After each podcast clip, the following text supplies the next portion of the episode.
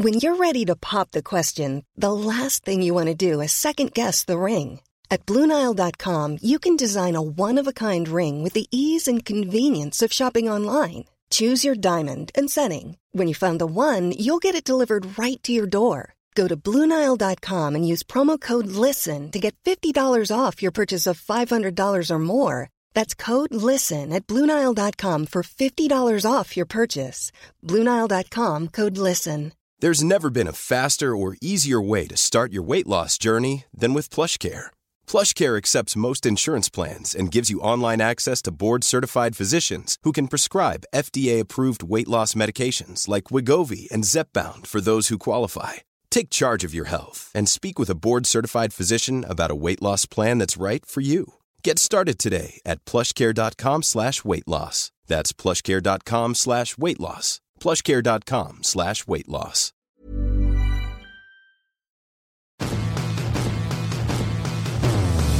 You're listening to Blue Jays Nation Radio with Cam Lewis and Tyler Yaremchuk, a member of the Nation Network of Podcasts. Welcome to episode one of Blue Jays Nation Radio. I am Tyler Yaremchuk, joined by Cam Lewis. First episode, Coombsy. It feels good. Feels good. does feel good. Feels like spring's right around the corner, which is always Mhm. a good feeling. I don't know what the weather is like for you guys back in the Wild West, but the weather for us out here in the center of the universe is gorgeous. It's been fucked today. So like in the morning, I was doing some uh some just prep and all that stuff, and it was snowing like hard, and now it's like 10 degrees out. So it, it's flipped around in like the matter in a yeah, matter you're of gonna hours. you're, you're you're going through the uh, classic northern Alberta fool's spring right now, where it's 17 degrees one day, and then 12 hours later it's minus 26, then it's hailing, then there's thunderstorms, and there's like cats and dogs coming out of the sky, and then this and that. yeah, it's So that's what generally you guys are enjoying right now, but it's generally we a have, shit uh, show. we've got normal weather here, and it's cool. Dome would be open today, or dome would be closed today. Uh, well, no, it was raining today, Ah. so the dome wouldn't be open. And also, the boys are in Dunedin, Florida, where it's probably plus, I don't know, they use Fahrenheit down there. So I'm going to say Mhm. 109. Yeah, I'm not good at the Fahrenheit conversion, so I'll agree with you and say it's 109. Yeah. Uh, 109 Blue- degrees right now. That's what they're dealing with. uh, welcome into Blue Jays Nation Radio. I'm excited. If you don't know what the pod's going to be about, um, just kind of two guys shooting the shit about your Toronto Blue Jays. And we got some exciting guests lined up for the next couple of weeks. On today's episode, we'll be chatting with Dan Szymborski, he of Fangraphs and also ESPN, the creator of Zips. And if you've been paying attention to BlueJaysNation.com, you will know that there is a ton of Zips related content going up on the website right now. So we'll catch up with Dan here in just a couple of minutes. Uh, before we get to that, though, every single podcast, and they are going to be dropped every single Monday throughout the season, uh, we're going to start the shows with one big topic. And today, that one big topic, because we are getting set for the season, it is what is the Blue Jays X factor? What's the you know, what's the biggest sort of thing that will hold or determine their success this year? What is the Blue Jays X factor? That's our one big topic, and it is brought to you by twigandberries.ca, a Canadian clothing company. Where's their slogan? No judgment, no shaming, no fancy words, just real men. They got a ton of great products, including their very own brand, Nutsack Underwear. I have a pair, Cam. You need to get some yourself because they're fantastic. If you're listening to this pod and you're going, man, I want to order some stuff from Twig and Berries, it's free shipping in Canada, over a hundred bucks. And also, we'll have a promo code by next episode. So that's exciting stuff as well. Twig So wait, Twigandberries.ca. what, wait, wait, wait. What does this underwear do? It's called what? It's called Nutsack. So I'm going to go out on a limb and assume it creates a space for you to. It's very comfortable. That's what that's what I'll say about it. I understand. I get it. One it. big topic: the Blue Jays X factor for the season. Cam, what is your answer to that question? The Blue Jays X factor this season is making sure that all the players on the team are wearing the right underwear so they don't get chafing in between their legs when they're running the bases because that's uncomfortable. Mm-hmm. Huge. It's kind of like goes- that no. Seinfeld episode when uh, George gets all the players in cotton or whatever. But what actually the X factor is to me, and um, I think this this this pertains to not just the Blue Jays, but the teams they're competing with as well, because I think there's a lot of teams kind of in the same mix who could be up, could be down. Like I think when you're looking at the Blue Jays, you could realistically convince me that they could win 75 games or 90 games. Mhm. And I think the one thing that it comes down to for them is health. So if they get remember back in 2016, they had a good season. Their pitching rotation didn't suffer a single injury. So the same five guys pitching all the time until they acquired Francisco Liriano. And he was the sixth guy. They only had one spot start, and that was one spot start from Drew Hutchison. This year, if the Blue Jays can go through and get a clean slate of health from Hyunjin Ryu, if Bo Bichette has a full season, like Lourdes Gurriel has a full season, like these are guys who have dealt with injuries in the past. And if they put together a healthy season, I, I do think the number one X factor of those healthy players is Ryu, though. Yeah. If if if they do have good health, then I think the Blue Jays do well. But that's that's obviously hard to imagine given the fact that the baseball gods took a fucking shit on the Blue Jays this week, and we've seen Robbie Ray go down, George Springer's gone down, um, Nate Pearson that was a few weeks ago, Tom Hatch, Anthony Kay got drilled by a ball this weekend, so that's five injuries in the span of like a few days. So that's a little worrying. Are you a believer that this many injuries early on is just a sign of bad things to come and it's like a bad omen? Or do you think it's just one of those completely random aspects of baseball? No, I don't really believe in omens. Like I, I, believe in them in the sake of like conversations when it's just like a funny, quirky thing to talk about. Mm-hmm. Like it's fun to talk about curses and shit. But I don't believe there's an omen here. I just believe that spring training in general is cursed, and you want to get out of the goddamn Florida slog with as little issues as possible. And I like I mean, be, save for Kirby Yates, who's missing the whole season, that really sucks. Like the injuries for the Jays are not that bad. Like we haven't, you know, like it's not like we learned that Nate Pearson has to get Tommy John knock on wood for fuck's sakes. You never know. It's not like Hyunjin Ryu got injured. It's not like Bo's hurt. Whatever. Like some nagging injuries here and there. That's life. But you know, the team's pretty deep. Like there's a lot of good players. Like they should be able to navigate around it. But I, I do think that is kind of the X factor. And and I think I think Ryu's health specifically, which is a bit worrying because having followed the Dodgers for quite some time, he's not the most um, durable. He's not the most yeah, not the most durable guy. He's you know doesn't always throw 200 innings, so it's a bit of a challenge to lean on that. So let's hope that guy has a full year because that helps. Yeah, I mean, we saw last season just how much that helps as well. And the depth they have around the diamond is like if a key player goes down, they should have the ability to make things work as long as it's not like either Ryu or like three or four key players. Like Springer going down, if he were to miss that opening series, that'd be super shitty. But like they could still run out an outfield that's Gurriel, Grichuk, Hernandez, and that did kind of get them into the playoffs last year, right? So like yeah, there is sort of that built-in depth on the infield as well. Like you have Semien that can move to shortstop if needed. You have Biggio who can kind of move around the diamond. Who knows if Vlad's ever going to move around the diamond this year? But like there are so many pieces that you can slot around that one injury that and that's one of the reasons I like this team is because one injury shouldn't kill them in terms of their order. They're so deep, but you said it, the big one is that pitching staff. Yeah, that's the one that's hard. If Ryu goes down, I mm-hmm. don't know who steps into that spot.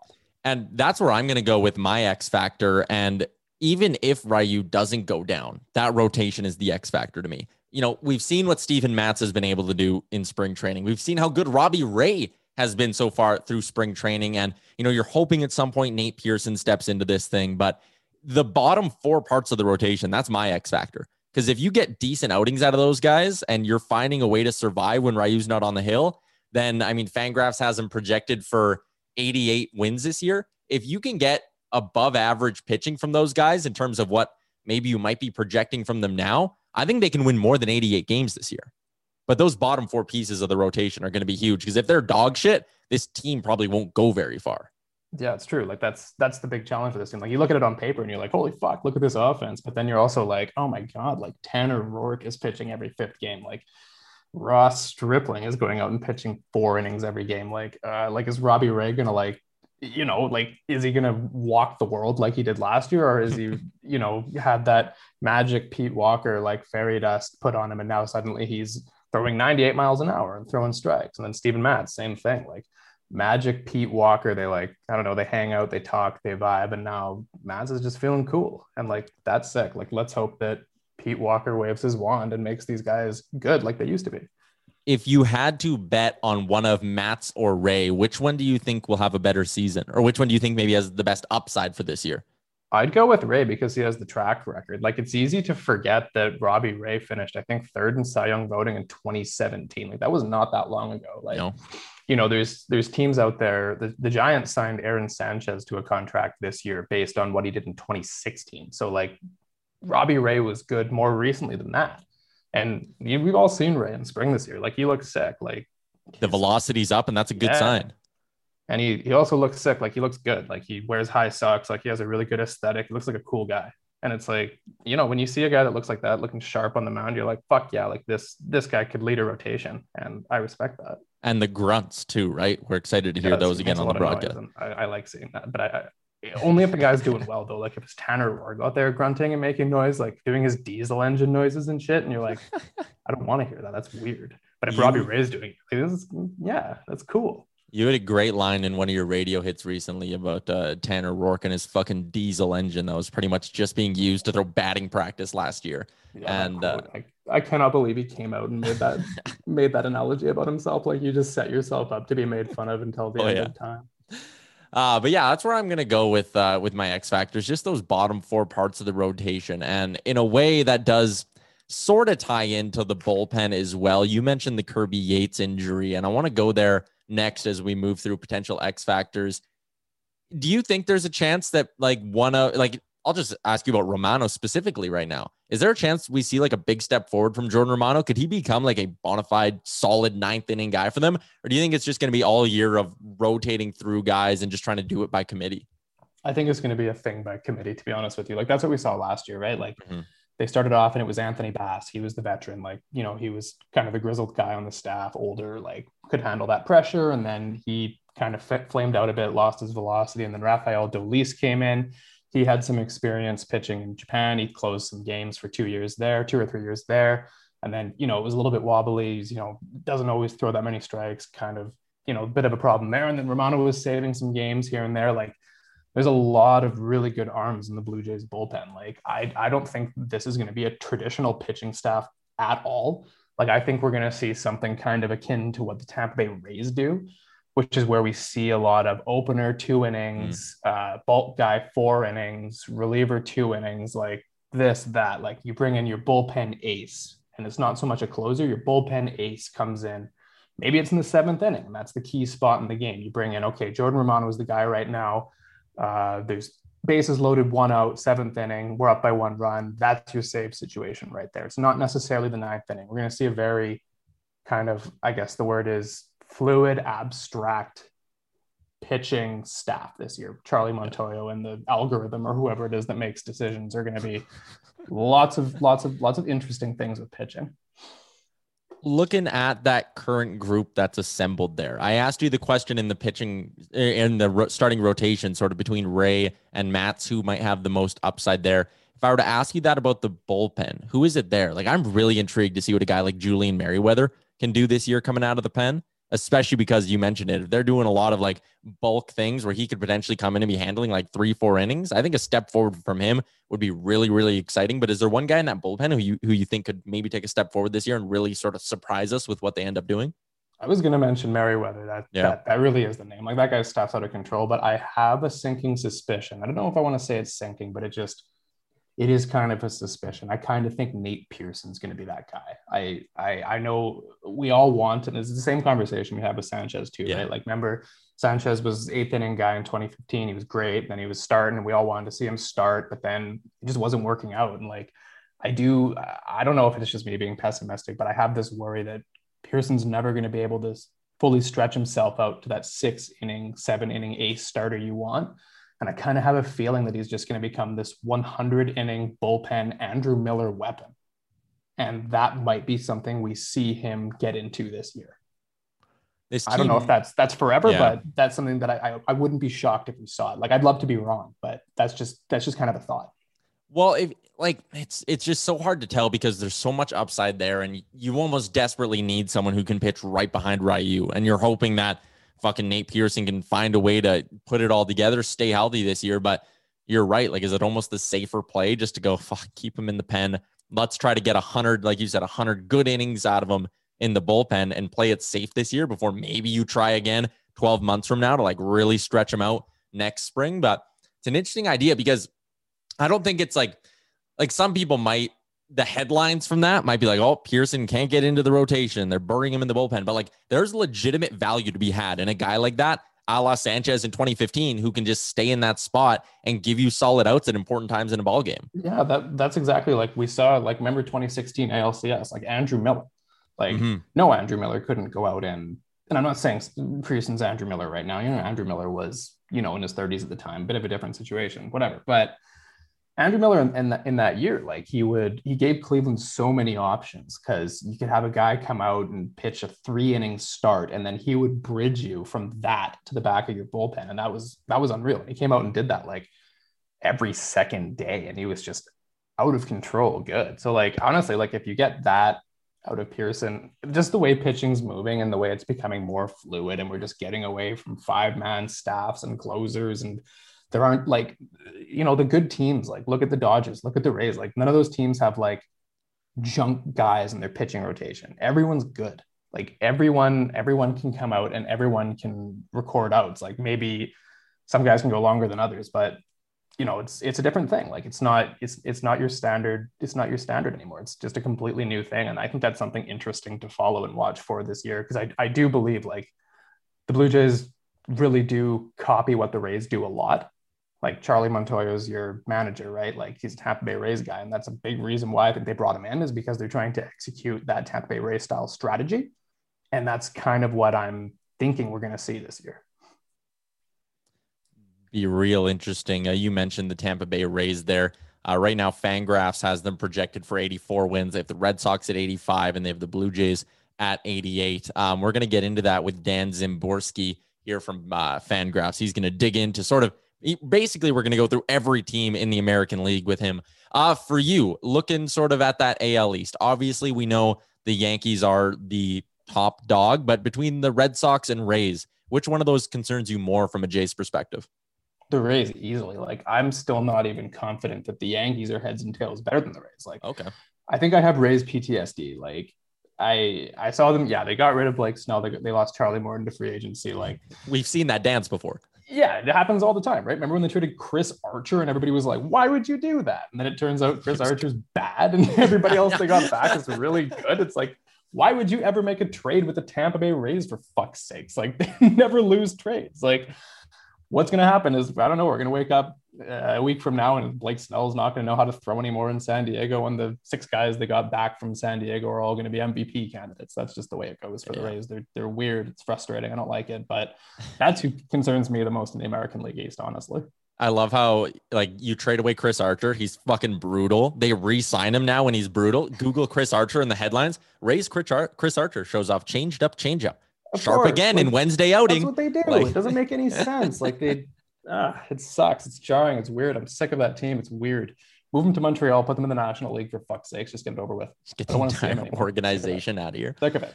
Uh, let's get some takes now on uh, those other teams in the AL and who could maybe be competing with the Blue Jays for a wild card spot, who could be winning the divisions, all that good stuff. And uh, here's our chat with Dan Szymborski of Fangraphs. All right. On Blue Jays Nation Radio, we have our first ever guest. I don't think we even told Dan Szymborski that he's our first ever guest. But Dan, welcome to the podcast. We're excited to get your take on the American League here. Hey guys, how are things? Fantastic. Um, before we get into things, I want to talk a little bit about yourself and uh, the Zips projection. For someone who's maybe never heard of it, can you walk us through sort of the history of it and what it's all about? Well, I could probably go on for about an hour about it, but it would probably be an unpopular hour after listening to me drone on nonstop on a very dry subject. But I developed computer projections called Zips uh, in the early 2000s, uh, based kind of on the, the sabermetric knowledge that existed at the time. Uh, the, the executive summary is that it takes a player's past, establishes a baseline using both their stats and things like StatCast data, advanced data, etc uh, tries to pinpoint where they are and then tries to get an estimate of where they're going by by comparing them to large groups of similar players in history. Uh, and you know, it's predicting the future is very inaccurate, but the idea is just kind of kind of peer through the fog just a little bit. And I, you know, it's it's it's grown a lot over the years. Uh, we, we there's a lot more data available than there was in 2003. Uh, so there's a lot more things you could do, a lot more computing power. I was on a Pentium 4, I think, at the time. Uh, so that's pretty much what it is. It's a computer projection. It does some things well, does some things not so well, and that's just it is what it is. Perfect. Well, I think uh, we're going to jump right into the projections here. And uh, Cam, you want to take it away for rapid fire? Right. So I'll explain kind of the idea I had to get you to explain the American League. So what we're going to do is we're going to have a little one minute rapid fire segment for the 10 teams in the American League who are non-American League East teams. So we've got our, you know, other random teams that Toronto Blue Jays fans probably don't know all too well. We only see them six, seven, maybe eight times a year. Not particularly relevant, but they might be in the picture for us come September, hopefully, if all things go well, when we're talking about the wild card race.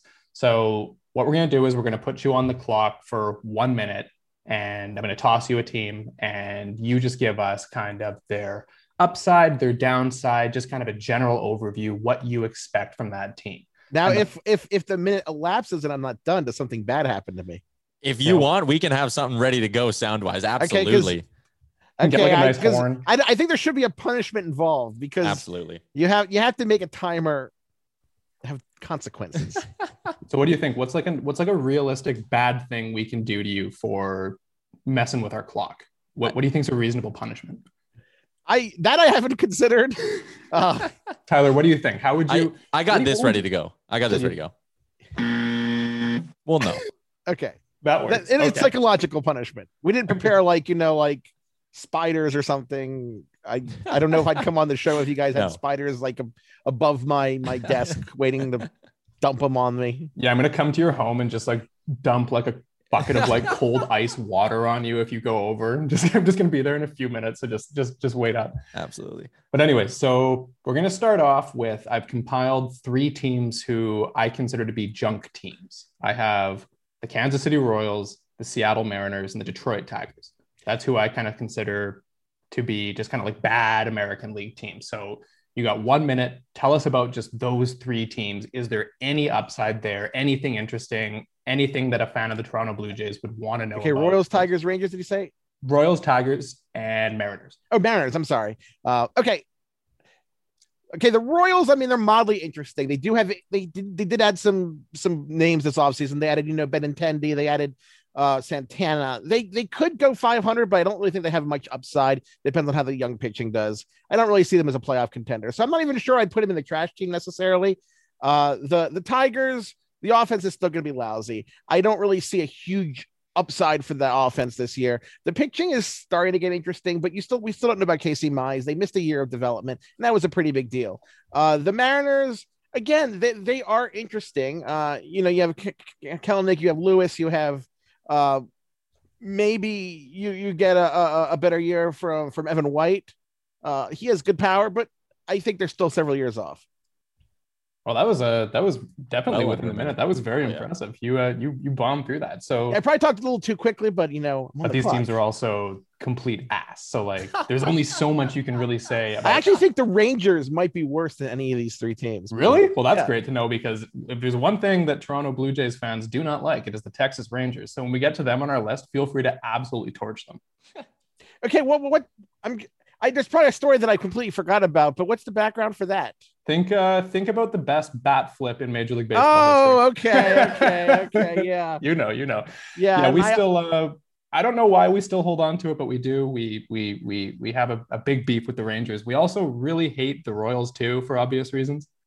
yeah, I grew up. Uh, uh, when I was a kid, I didn't like the Blue Jays because, sorry, I'm I'm, I'm from Baltimore, Oh, and I was born in 1978, so I was 11 in 1989 uh, during the Orioles why not year, and at that point, it was the Blue Jays that were kind of the Orioles rival, uh, and then there was the year that that Mike Mussina went to the All Star game and they didn't pick him in Baltimore, and and uh, I actually grumbled a bit to Cito Gaston about that like 10 years ago.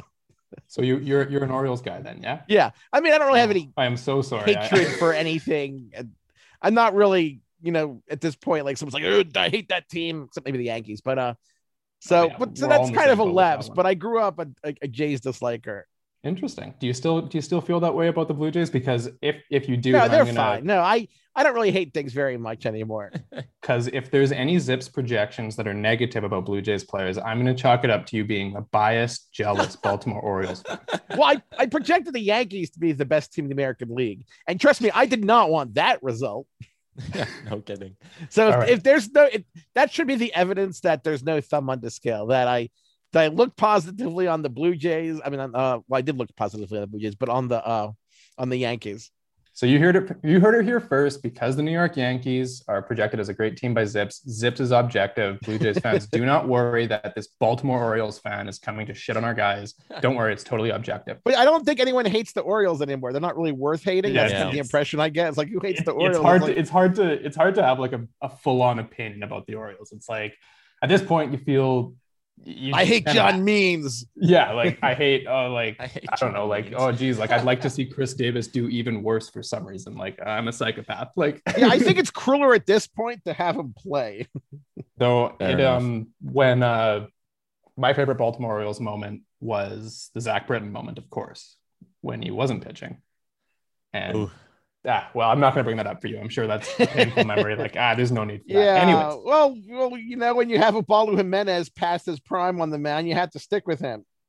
yeah, good moments, good times, good times for us. Anyways, so just to complete the junk teams, my Kansas City, Seattle, and Detroit, do you see any situation in which any of those three teams is better than the Blue Jays this year? Do they have that upside?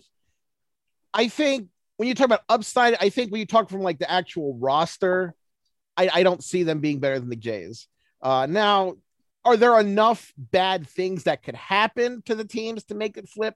That that's possible, but it would require like a lot of unpleasant situations for the Jays. It would require like you know Ryu goes on the Tommy John surgery, and Vladimir Guerrero discovers that he likes to eat Brazilian barbecue or Brazilian steakhouse every night, and he puts on the double the weight.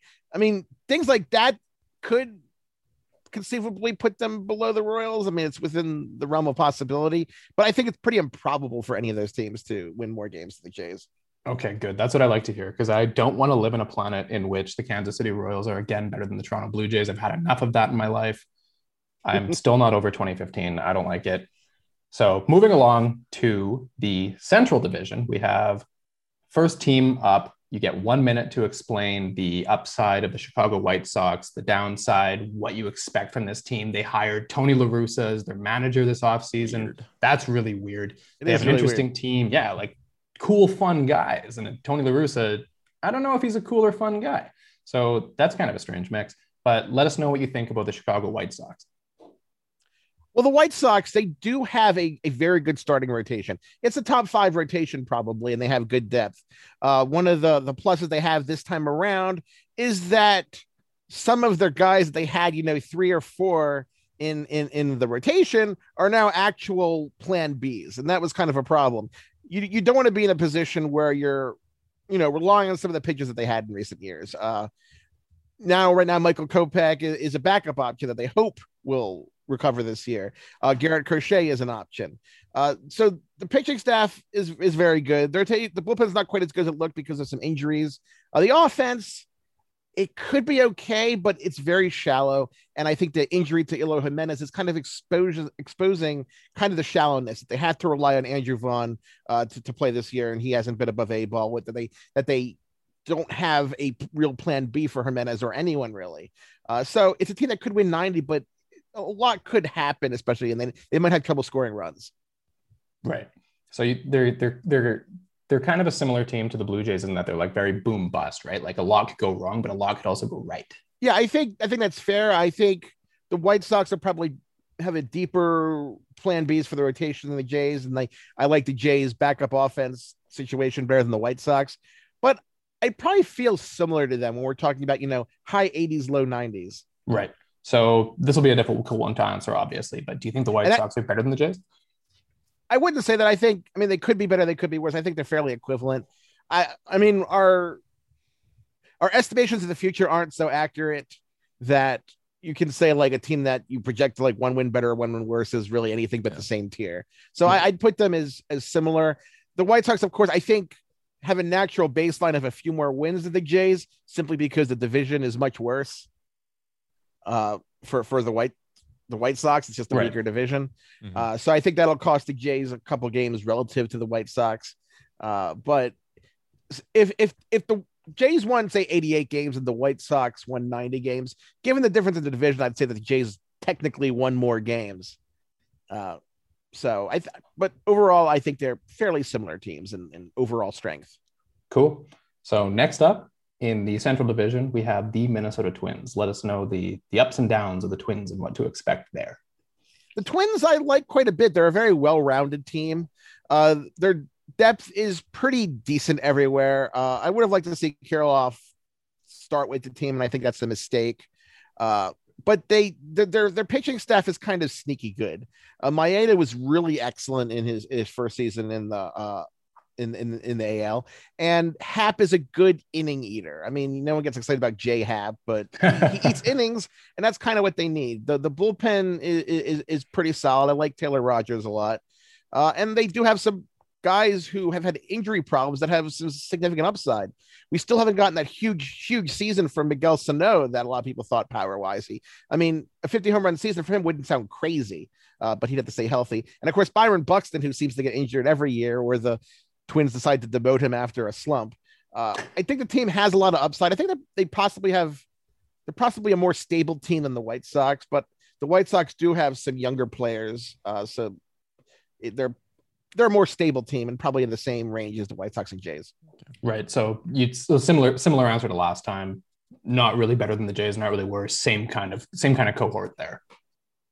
Yeah, I, I, I would say so. Gotcha. And then final team in the American League Central, Mark Shapiro's favorite team in Major League Baseball, of course, Cleveland. What are your thoughts on the Cleveland baseball team? Well, they have Shane Bieber, which is a good thing because Shane Bieber is a serious Cy Young candidate. Uh, but the pitching staff's a lot thinner. They've lost a lot of guys in the last few years. It's hard to bleed off Bauer and Carrasco and Clevinger and not be worse. Uh, and they are worse. They they might be able to patch together a rotation with what they have, but I think that if an injury or two hits, it could go south pretty quickly. Uh, the outfield is pretty lousy. Uh, they still haven't really done that much to repair it.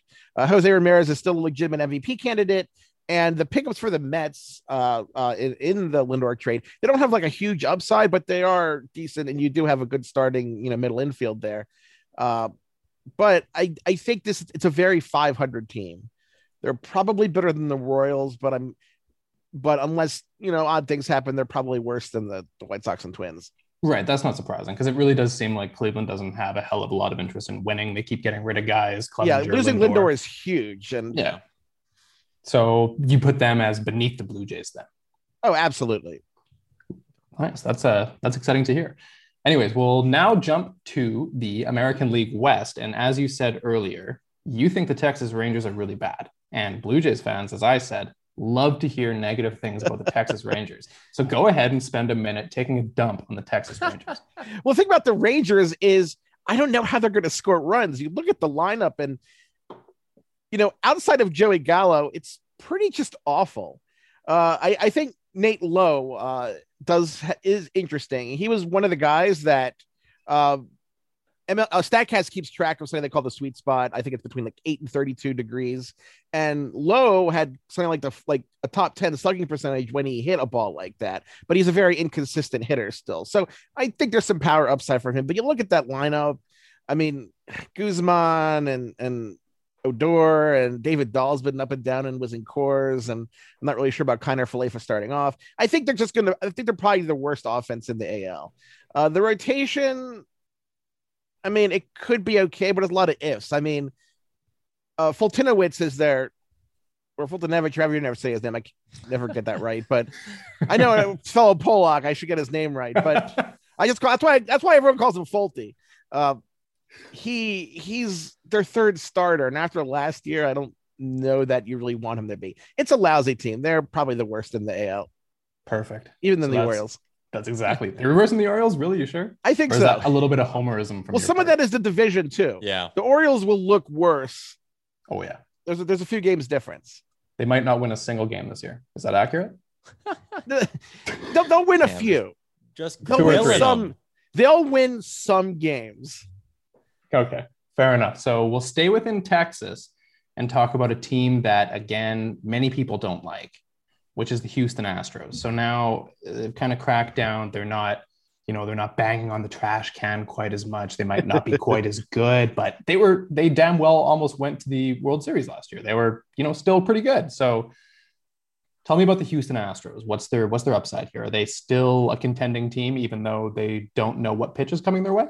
Well, well, the lineup is very dangerous still, especially when you have you know when they stay healthy. Because you know, you have a lineup, you have Altuve and Bregman and Correa and a return of Yordan Alvarez and Kyle Tucker and whoever I forgot, probably Michael Brantley. Uh, that is a good offense. Uh, the problem is the, the, the pitching staff. They already lost Framber Valdez. They've, you know, Justin Verlander's already gone for the year. After Greinke and McCullers, there are a lot of questions in that rotation, and that gives the team some significant downside. Uh, it's going to probably keep them from being, you know, a 95 win team this year.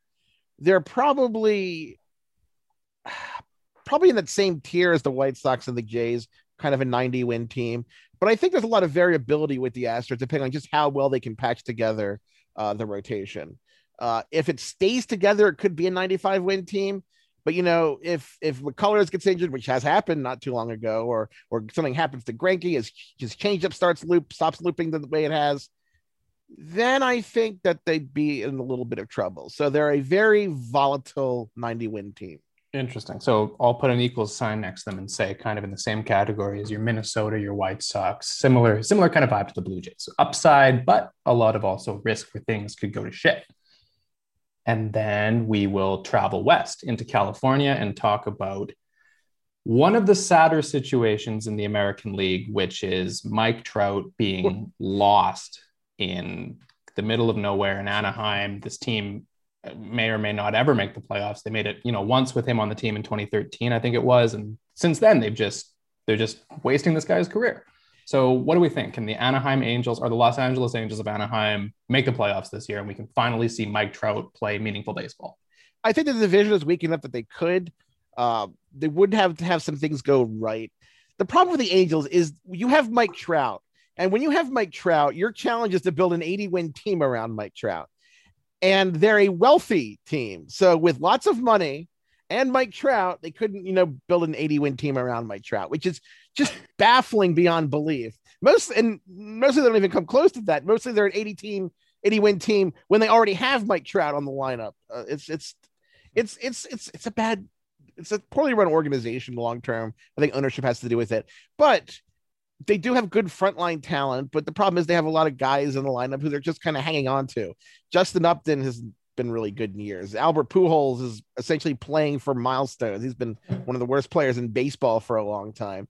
The pitching is they, they never really have a true ace or even a number two guy. Maybe Heaney is that. Maybe I'm being too mean. Uh, but they, they have a lot of injuries and not a lot of depth, and the bullpen is okay it's just kind of an uninspiring team to put around Mike Trout. And it really feels like, hey, why didn't they get, you know, George Springer? Why didn't they go after, you know, they should have outbid for Trevor Bauer if they could have. Uh, I mean, Trevor Bauer is kind of douchey, but mm-hmm. he's a he's a terrific pitcher. Yeah. So the Angels are kind of there, but they'll need some help. Right. So you you you wouldn't see a situation in which this team is better than the Blue Jays this year, unless Mike Trout goes nuclear and he puts up like just the you know like there's no way right this I think bad. I think the Angels are a worse roster than the Blue Jays, but I think that scenarios in which they won more than the Blue Jays are a little more are a bit more plausible than some of the other teams. I mean, I'm thinking like an 84 to 86 win team, and sometimes the 84 to 86 win team will win 92 games or something.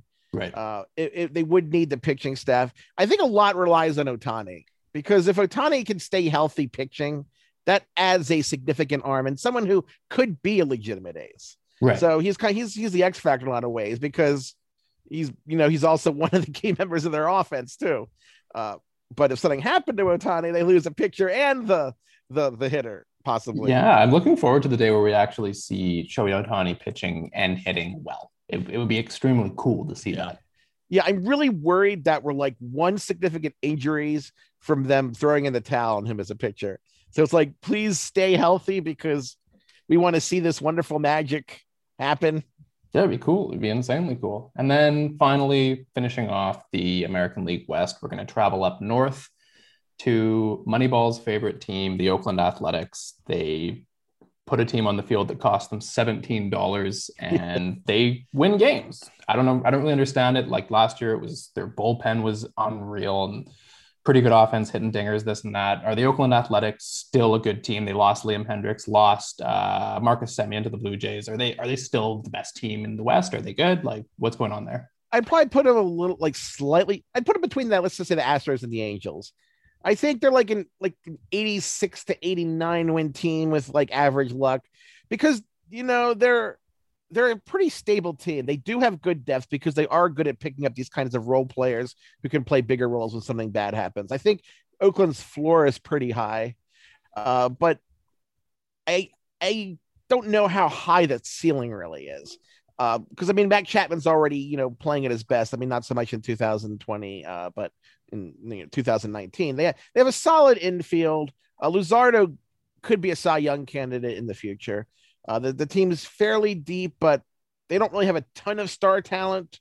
Uh, like when you talk about, you know, the outfield, maybe I'm being a little mean to Laureano. I guess you could call him a borderline star. Um, it's it's a good team. Uh, I'd probably put him a hair behind, you know, that White Sox Jays mess. I guess mess is kind of mean, just you know the clump I'm right. of, of, those teams. I'm going to yeah, put yeah. an X next to your name, and I'm going to put you on the record saying the Blue Jays are better than the Athletics. Okay, but I'm but it it would it's one of those things where it's like set, let's say like 65 35 that yeah. the A's win right. more games or the Jays win more games, excuse me. But it's been set in stone that the Zips projections say the Blue Jays are better than the Athletics, and that's what you said. So that's what. Well, I don't going. have the final Zips up yet, but that's that's what I'm saying. uh, so I can't in the computer because uh, my my tradition is whenever Zips is wrong, I, I blame Carson Cistulli. I mean, he doesn't even work for Fangraphs for for with with the Jays, but uh, I still blame him for everything. That's still like the standard operating procedure. Dan, first off, great work making it through that gauntlet of American League talk. It was like drinking out of a fire hose of baseball information, and that is a compliment to you, sir. Uh, just moving on now, let's just talk generally a little bit about the AL East here. You know, we kind of figure Baltimore is going to be on the lower end of things, then Boston probably, you know, higher than them, but maybe not on the level of the Rays and Jays. What do you make of how things might play out here in the AL East this season? I, I think the Yankees are the favorite. I don't think they're the favorite by as much, maybe in some past years. Uh, you look at the Yankees, and uh, we're not on the one minute clock, are we anymore? No, no, no. You're okay. good. You can let you can say say whatever you want about. Okay, because we I, I, I, I, we didn't hear that buzzer at all. I want everyone who's listening to remember that. Yeah, it's true. You were you, you were all over, job. all over the the internal clock you have is excellent. Uh, the Yankees, the rotation, it could be really good. They they do have a lot of guys who are very interesting. Uh, uh, uh Jordan Montgomery, he there's a lot to like about his record. Corey Kluber, I'm a little unsure if he hasn't been sharp. His velocity's down, but I mean there there's still some upside there. They have you know Taillon. They have it's it's an interesting rotation, uh, but it's also a rotation in which pretty much everyone but Gerrit Cole has had significant injuries in recent years, and when you've had pitchers who have been injured a lot, they tend to be injured a lot. And you start losing like three or four pitchers. And I think that, that it, it looks pretty bleak for the Yankees quickly from a pitching standpoint. And that would take them back back to the pack pretty quickly. I think this team has the most upside of any in the in the AL East. And if everything went right, I think they are the best team in the AL East and really the AL. But they're they're vulnerable. It's not you know an, an iron padlocked certainty that they will win the division. So I see the Yankees kind of as that. Then I see the Jays and the Rays kind of in that next tier. As I, I think they're both, you know, around 90 win teams somewhere. You know, the the the little bits of luck and bad luck during the season will determine kind of what happens. I think both teams will probably be aggressive at the trade deadline. Uh, I Fangraphs, our projections really like the Red Sox. I'm not so sure because Zips tends to take a foggier gl- look at the Red Sox. Uh, I'm, I'm not quite sure what that difference is. I think it's kind of the way we deal with depth. Uh, Zips will fill in, will estimate a pitcher or a hitter is injured and fill in the backups uh, in, a, in a different way than we do. I don't actually run that part of the site. I look at the Red Sox rotation and and it concerns me. I, I like the offense. The offense is probably going to be fine, even though they've lost their whole outfield in the last few years. But uh, the rotation, I mean, Eduardo Rodriguez, he was you know sick he had serious case of COVID. I think the most serious of any major league player. Uh, so he he essentially lost a year. And then at the top of the rotation, you have Martin Perez, who I don't have a problem uh, he, he with him as like a fifth starter, but I think they're really counting on him. Right. You don't Uh, want that to be your ace. Yeah, all. I mean they're counting on Garrett Richards, and Garrett Richards has because of his injuries, he has a worse attendance record than like me in like morning classes in college. right. uh, which which I just say was was pretty bleak. Uh, I dropped a lot of eight and nine a.m. classes because it wasn't happening. Uh, It almost seems like the Red Sox, they're like, okay, we're going to score a bunch of runs, but we don't want to win any games. So we're going to throw these guys out there that allow a lot of runs. And it's going to be kind of fun to watch, but they're going to lose a whole bunch of games. That's kind of what it seems like they're doing.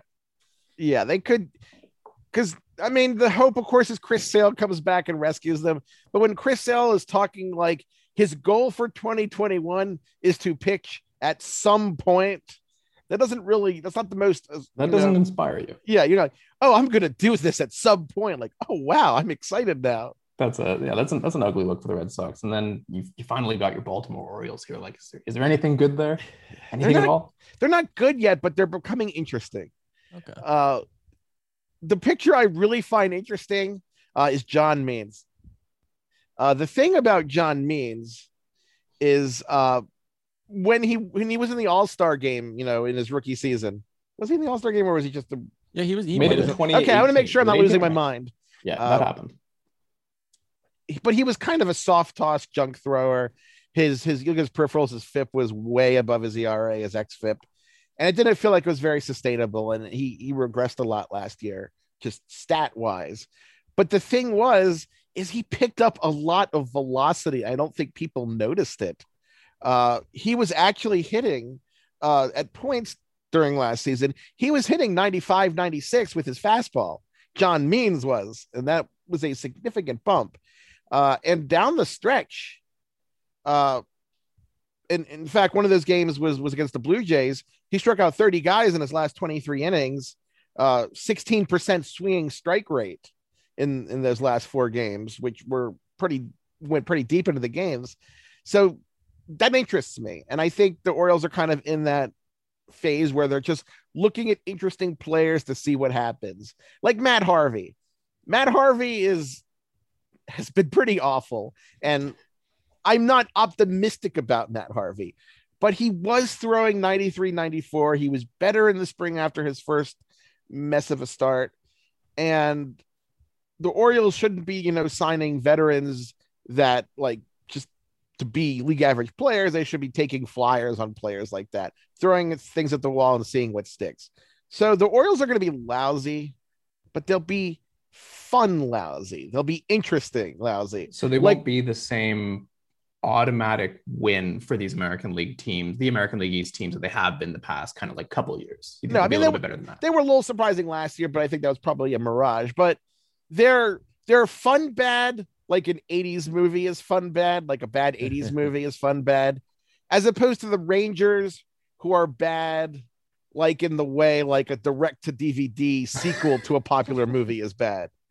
Awesome. Like Uh, like like one of those substitute movies with like Treat Williams as the substitute. uh like you know, you know, when or like you know, Yeah, yeah. Major League Five back to Triple A or whatever. I I don't think they made it that far. And like you know, all the guys you remember are gone. Like you know, there's no more Charlie Sheen. We don't even. Not only is there Wes, no Wesley Snipe, there's no more Omar Epps. We have you know maybe Judge Reinhold. but what you do have also is John Means.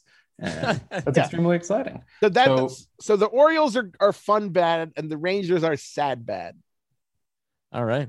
I, I like that, that. analogy. Uh, Dan, this was a ton of fun, man. We really enjoyed it. Really enjoyed you sort of filling in the blanks around the Blue Jays for us for this upcoming season. We'd love to have you on again uh, throughout the year to maybe break down a few things. Sure, I'd be happy to. Thanks for having me on, guys. All right, there you go. That was Dan Szymborski of Fangraphs. Coombsy, some good stuff there. You put him through the ringer in terms of uh, the rapid fire there with the other teams in the AL, but it gave us a bit of a picture of what maybe we should expect coming up this year. That did. Dan is uh so ridiculously knowledgeable. It's so impressive to talk to a dude like that. And he just like knows what all the teams have going on. It's like I completely zoned out of so many of these teams in the offseason. Like I'm Yeah. so Blue Jays and really AL East focused.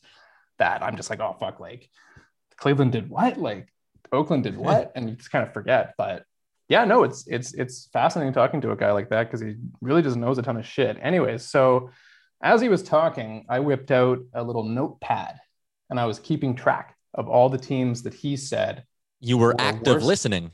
Right. I was paying attention, as I always do. What he's I, I wrote down, I put in, I put all the teams' names here and I wrote an X beside the teams who he said were worse than the Blue Jays. He promised. He promised. And if he's wrong, just fucking grill the guy on Twitter. Yes, that's what he said. Well, Before we talked, he said, These are right no matter what. And if they're wrong, then you can contact Fangraphs, you can contact the Zips computer, and you can complain because he promised that this is accurate. So what he told me is that Kansas City, Baltimore, Seattle, Detroit, Oakland, Cleveland, Boston, Texas, and Anaheim are worse than the Blue Jays. He does not see those teams as being better than the Blue Jays. He promised. Yeah. And then what he said is in the same category as the Blue Jays, teams teams with big upside, some flaws. Maybe things go really good. Maybe things go really bad. You can finish somewhere between you know 82 and 90 wins. You know, so he's got the Minnesota Twins, those Tampa Bay Rays, the Chicago White Sox, and the Houston Astros. So that's four other teams in the mix with the Blue Jays. The only team that he said was better definitively than the Blue Jays, the New York Yankees. It's only one team. So when you consider the fact that one of the Twins or White Sox are going to win their division, Stros are going to win their division, you're we're thinking in terms of the wild card. I mean, things always fucking change, but like two of either the Twins or White Sox again, and then the Jays or Rays are going to make it, or did I miss someone there? So that's what we're looking at right now. Yeah. So it's probably, I think he's a little bit low on Oakland, but fair enough. But it kind of looks like, so let's say the White Sox win the Central because Tony La Russa, he's a great manager. He's a cool guy. He Luis Roberts drinking, winning MVP. Stops drinking and driving. I don't know. All the shitty stuff. He sobers up and pulls Jesus. it together. That was, and that's another one of those things that you look back through the offseason and it felt like such a long offseason to me. But like that whole storyline was just fucking insane. That Anyways, that was that's an exciting young. It's an exciting yeah. young team with a weird old manager. Yeah, he's a kook, and I just imagine him like the White Sox like hit a, I don't know, a grand slam, and they're all celebrating. And he comes out with like a rifle on like and he's like pointing it at guys and he's like, get off my lawn. And it's like, Tony, like, you understand this is a baseball game and not your personal property. And he's like, ah, fuck, get me a beer. Anyways, weird libelous. Where did we go on that? I don't know. What are we talking yeah. about? Uh, anyway, so yeah. So the White Sox are going to win the win the Central. They're going to win the Central, sure. And Cleveland's not because they don't want to win. They hate they hate winning. They hate baseball, and that would leave Minnesota in the mix with the Blue Jays, and also those pesky Tampa Bay Rays. So the Blue Jays are in there with Minnesota, one of those dinky ass Moneyball teams. Weird, frustrating team. Tampa, another frustrating team, and we'll probably put Oakland in that category too because Dan was kind of like unsure with Oakland. They're, they're a bizarre team. So I'd say that they're competing with Tampa, Minnesota, and Oakland, three Moneyball teams for a wild card spot.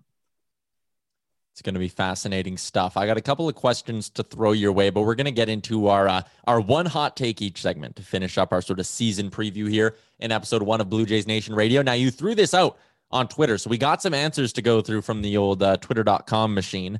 Uh, do you want to go through the answers we got, or do you want to give ours first? Uh, you give yours first. I'm going to pull up Twitter on my thingamajig right here. I'm just getting my other screen on. Okay, I've got it. You you go you go ahead and give your hot take, and then I'll give mine. Then we'll read some ones from the audience. So one of the players that uh, Dan Zip's projection was pretty high on was Bo Bichette. And I am also very high on one Bo Bichette. I even looked up the numbers in the sports books to see how close I was to this being hot take and if it borders on hot take material. But I'm going to say Bo Bichette will finish top three in AL MVP voting this year. I think he's going to stay healthy. Think he's going to be a little bit more disciplined at the plate, find his Cavan Biggio in him. And I think Bichette's just going to have a monster year. The defensive issues are behind him, all that stuff. Bo Bichette, top three AL MVP voting. That, Cam Lewis, is my hot take. Well, that's a pretty hot take, but I don't think it's that hot because I think all of us are pretty high on Bo Bichette. That's a, As you that's a medium be, yeah. take. I thought you were going to come in with a hotter take because you're more of a hot take guy than that. I thought you were gonna say something weird, like you were gonna be like, oh, like fucking Alec Manoah is gonna lead the Blue Jays in saves. I was that That's was one of so like I wrote down a few that I wanted to like test out and get your take on. So like Bichette was the first one I wrote down. give me some other ones. One. I want to know your other ones that you you you were workshopping or that you were scared to tell me. Manoah's going to be a key part of the rotation by the end of the year. I'd say bullpen, not rotation. I could see him. I could see him in that multi innings, multi innings bullpen role. Not rotation though. They wouldn't do that. You don't think they'd rush him up that quickly? No, that's a he's been so Like- exciting. He's been so Like he exciting. would, he Manoah just seems like he'd be he'd be cool as fuck coming out in like the seventh inning. you talked about guys- Robbie Ray looking sick. Like Manoah would be sick coming out of the pen. Yeah, that'd be He'd cool be sweet. You're That right. guy has a good energy. I, I appreciate that. So what else do you got? What other weird things? Vlad to lead the league in lead the American League in home runs. Uh, he- he's starting to get the ball in the air more. He's hitting the ball hard. He hit that 114 mile an hour dinger the other day. Um, again, I was nuts. That I looked at this insane.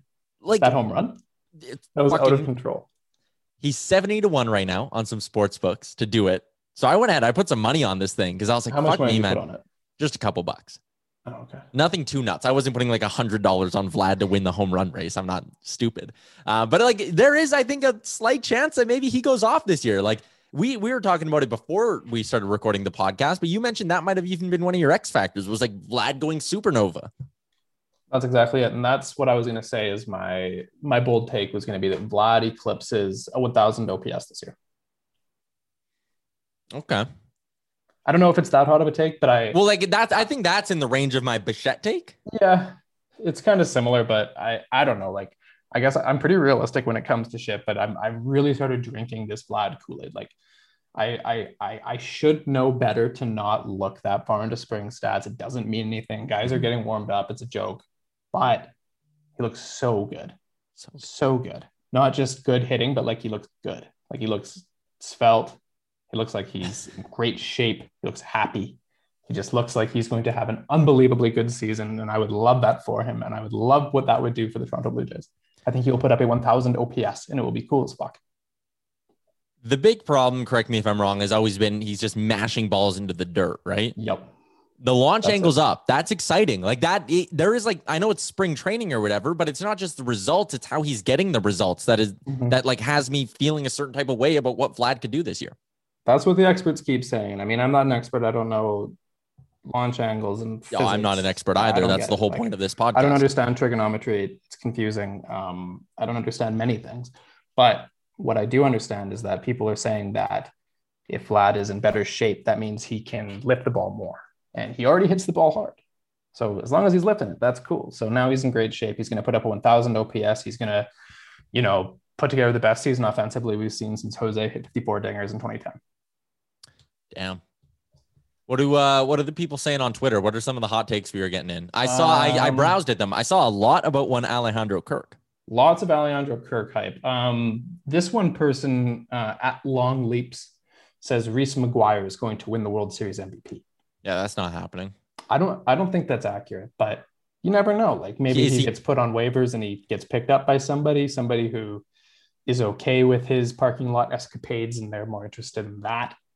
Well, is it is it smart to lose him for nothing? Like, is it just one of those things that like you, you have Jansen, you have Kirk, you don't really uh, give a shit? Like, is he just a don't- I nothing don't- I don't player now? It really matters to be honest. Like, I mean, I think the Blue Jays front office is very like asset management oriented, but is it that hard to go and pick up like Jeff Mathis in free agency? Is that any different? I, and that's kind of where I was going with this was are you concerned if you lose him for nothing that if one of Kirk or Jansen goes down, like you need to go find a free agent because you're probably not just going to like Riley Adams. Are you putting Riley Adams on the major league roster this year? Bring Caleb Joseph back. I don't know. Like, Yeah. He seemed like he really enjoyed being a Blue Jay last year. He was giving motivational speeches. It was pretty exciting, kind of fun. I Yeah. was like, I don't know. I just don't want to not have Alejandro Kirk on the team because we've got a lot of people. Uh, a Mhm. Kansas City Royals fan, for some reason, is in the mentions. that makes sense. Weird. Um, yeah, Loyal Royal says Captain Kirk, rookie of the year, even if he starts in AAA, but please don't start him in AAA. How far fetched is that? In in the range of me saying Manoah's going to be in the rotation to Bo Bichette top three AL MVP. Where does the Kirk Rookie of the Year conversation fall into that? Like Fucking stupid Rookie spectrum I just came up with. Like a like a pretty big That's- that's. But- lofty. But, also like the thing with Kirk is that you know these are voted for by media members, right? And Kirk's got a lot of hype around his name. People really like the guy. Like, he's um The storyline that goes along with it is Yeah. like charming. It's funny. Yeah, I think he's he's he's just got you know I don't know people. He just seems like a he's got got like a big fan favorite aesthetic to him, and I think a lot of people even outside of Toronto will get into that. So like Mhm. I don't know, maybe sure, why not? Fuck it. Like well, Alejandro Kirk MVP or not MVP, sorry, Rookie of the Year. That's that's cool. I'm I'm into that. Uh, here's another one. Um, Matt Planmoden says that Joe Biden won't finish his term as president. Where did that come Holy I don't know. Where are you getting these from? Are these all on Twitter? Yeah, these are in the mentions on Twitter. So I don't, yeah, maybe that happens. I don't know. I like this one from uh, Christopher Pedler at K Pedler. Julian Merryweather makes an incredible spot start to replace an injured pitcher and stays in the rotation the rest of the year. So he's replacing probably Robbie Ray then next week. And he kills it. Throws like seven innings of one hit ball. And everyone's like, yes. Josh Donaldson, who? And then he's really good and everyone's happy. Would you trade Julian Merryweather for Josh Donaldson right now? Would you? Mm, No. You wouldn't give you wouldn't give the Minnesota Twins a ring on your cell phone and say, "We want the bringer of rain back in Dunedin." I Would love you JD, take one man. Julian Merryweather? So you prefer the the the weather to be merry than the rain. That's a funny line. That's Um, good, huh? I Just mean, thought of that. That's great. Good for you. I, I I take the chances on Merryweather this year. Uh, okay, so Ethan Beidouza said that Troy Tulowitzki was a better like shortstop than Derek Jeter. Everyone knows that. Derek Jeter fucking sucked. Yeah, that's that's a lukewarm take. Well, that's just like a take. I, I, that doesn't even come on the hot take spectrum. Derek Jeter just- wasn't even a real player. People just imagined him. He's who not- that Marlins executive. Yeah, I don't know. I, nothing. Didn't even win an MVP. Never made an All Star game. Never won a World Series. I don't know. Troy Tulowitzki better. Easy. No problem. Okay. I like uh, this Ho- one from from Tim Moore. Yeah. Hot take: Marcus Semien will be the Jays' best overall hitter this year. He followed it up by saying, "If this take happens, either a the Jays would be the best offensive team in baseball, or b the season has gone to shit." Um, I like this take. I actually, this is another one I kind of had written down. It felt like the Semien signing almost got buried a little bit in the Springer news, but or like you know he was in that shadow in terms of big offseason acquisitions, but. You talked about how Robbie Ray was good just a couple of years ago. Semien's also been very, very good not that long ago. I, I think that was a really, really sharp signing. This is true. I'm looking at the MVP race from the 2019 season, Mhm. and the winner was uh, Mike Trout. And according to Baseball Reference, that's just what I have open right now. Trout was worth 8.2 wins. Bregman finished second, 9.1 wins, and in third place was Marcus Semien, worth 8.9 wins, popping up a 892 OPS, uh, 33 dingers in Oakland. That's pretty impressive. Yeah. Hitting in a fucking cave. And, So if he know, does, if he does half of that this year, if he gets, if he contributes like four and a half wins, the Jays are thrilled with that signing, are they Oh, not? absolutely. And because he's also um, the thing with him is he also can be qualified so that they can bring him back next year for like the same contract. So that's really good. That's a that's a that's a great look for them. I think amongst like casual fans or like what was grabbing the headlines, that one didn't really like shake. Oh, not at all. think- it didn't grab the headlines that Springer did, but like that has a chance to be a fucking great signing, man. Oh yeah, and and and he was uh, good in the playoffs last year too. Like, uh, so they beat the, they won the um the wild card series the against the White Sox, and he went three for twelve with a dinger. That's pretty good. And then in the next round against Houston, they lost, but he was really good. He went eight for fifteen with a dinger, um, three walks, no strikeouts. That's really, really good. Yeah, I mean, how much? I mean, to be optimistic, like how much stock can you really put into last year's numbers, right? Like the season was kind of a joke. Like nobody had a spring training. There was no, for the most part, no fans. Like I don't know. Like it was just a weird year, right? Yeah. So like he had a down year. Don't look too much into it. Sixty game season, like a fifteen game cold streak is like a quarter of your season. So I mean, sure, let's say that Marcus Semien bounces back, puts up like an 800 OPS. That's sick. That's great. The uh, the last thing I wanted to ask you about before we wrap up episode one of the podcast here. Let's fast forward. Let's go through some weird sort of portal where we are at deadline day and the Jays are like right there in contention. You know, maybe the AL East is still somewhat reachable. Going back to the hot take, someone else uh, at Jimbo knows 27. He said the AL East title will still be up for grabs in the last three game series of the season.